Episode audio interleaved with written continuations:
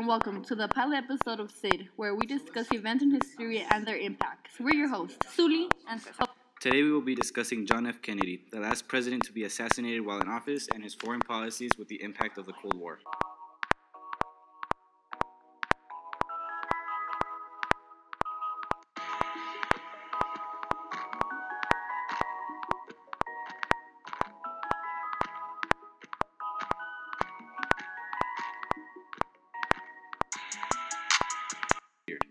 The Cold War was in full swing, and JFK needed a newer, more effective way to end the war.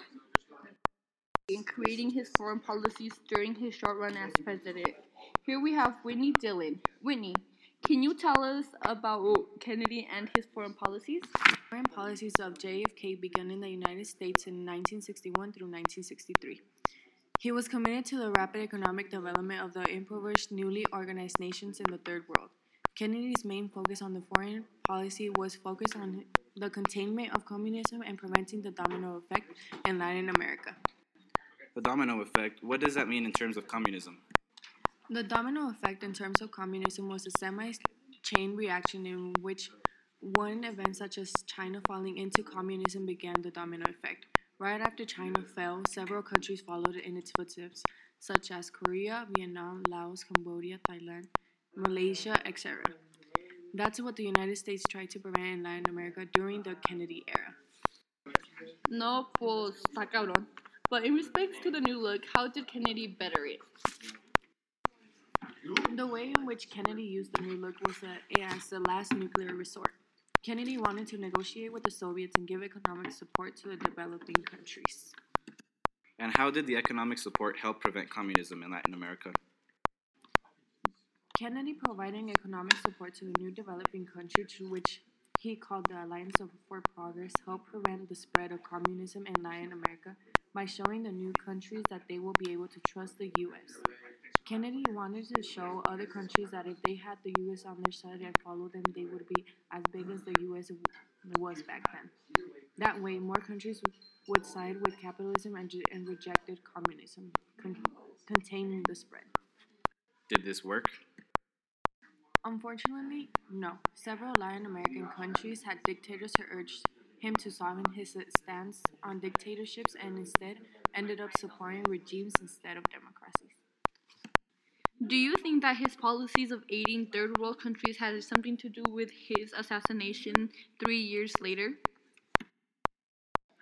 I mean, it has been over half a century and no one really knows why Lee Oswald killed the president. It could be related to the foreign policies of third world aid, but for all we know, it could also be because he was an ex soldier in World War II. Well, thank you for joining us, Whitney. We'll be right back after a short break.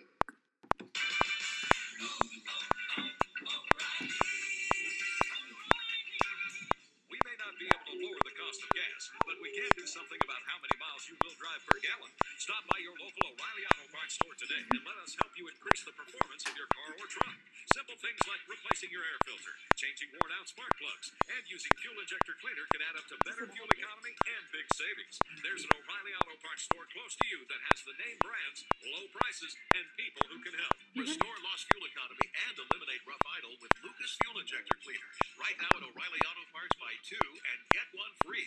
Lucas Fuel Injector Cleaner quickly cleans clogged injectors to increase fuel efficiency and help your vehicle run smooth. Lucas Fuel Injector Cleaner, buy two, get one free at O'Reilly Auto Parts. Better parts, better prices every day. Limit supply. See store for details.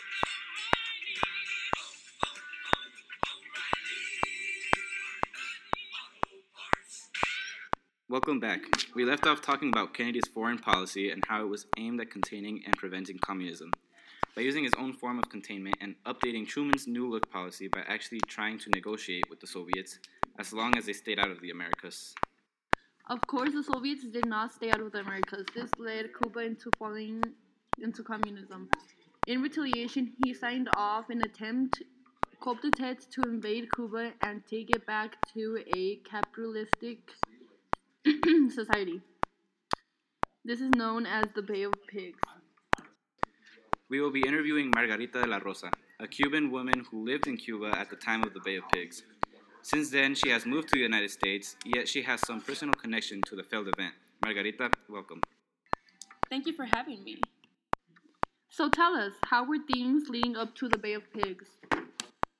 Well, back in 1960, my husband and I were unemployed due to Castro Sugar clash with the USA. I struggled with maintaining my household and paying my bills, just as many families lost their jobs. As the last attempt to make some income, my husband joined the guerrilla forces, in which subs- subsequently he was killed during the invasion. What is after the things were becoming more and more difficult, everything was becoming a lot more expensive due to the rapid inflation of the Cuban peso. Bananas themselves were $7 a pound. Would you say that occurred because of Kennedy's attempt to take over Castro? I don't believe the Bay of Pigs really affected the Cuban population. In fact, I think if Kennedy was successful, things would would have gotten better for us. From what I heard, it hurt Kennedy in the first few months as president more than it even bothered Castro. So what made you move to Florida? Oh, as about 20 years ago, I moved to Florida because of the economic difficulties Cuba was facing. I could, I could not take care of my children. I couldn't afford to pay rent. I now have a stable home, a family of three children who are off to college. Cuba is my home. It is the place that shaped me. So I'm nowhere near ashamed of talking about it. It is my home place. It is what made me who I am. Well, thank you so much for coming in and talking with us. It's been a pleasure. To sum this all up, Kennedy's foreign policies during the Cold War focused on containing and preventing communism in a more relaxed way. He left nuclear options for last and tried to negotiate with the enemies, all while trying to influence developing countries and stay on the capitalist side by giving them aid. And the best part is, he was mostly successful despite that one epic failure in Cuba in the beginning of his presidency, which hurt the US more than it hurt Cuba. Well, that's all the time we have today. Thank you for joining us, and make sure to check out our sponsor, O'Reilly. We'll see you next time.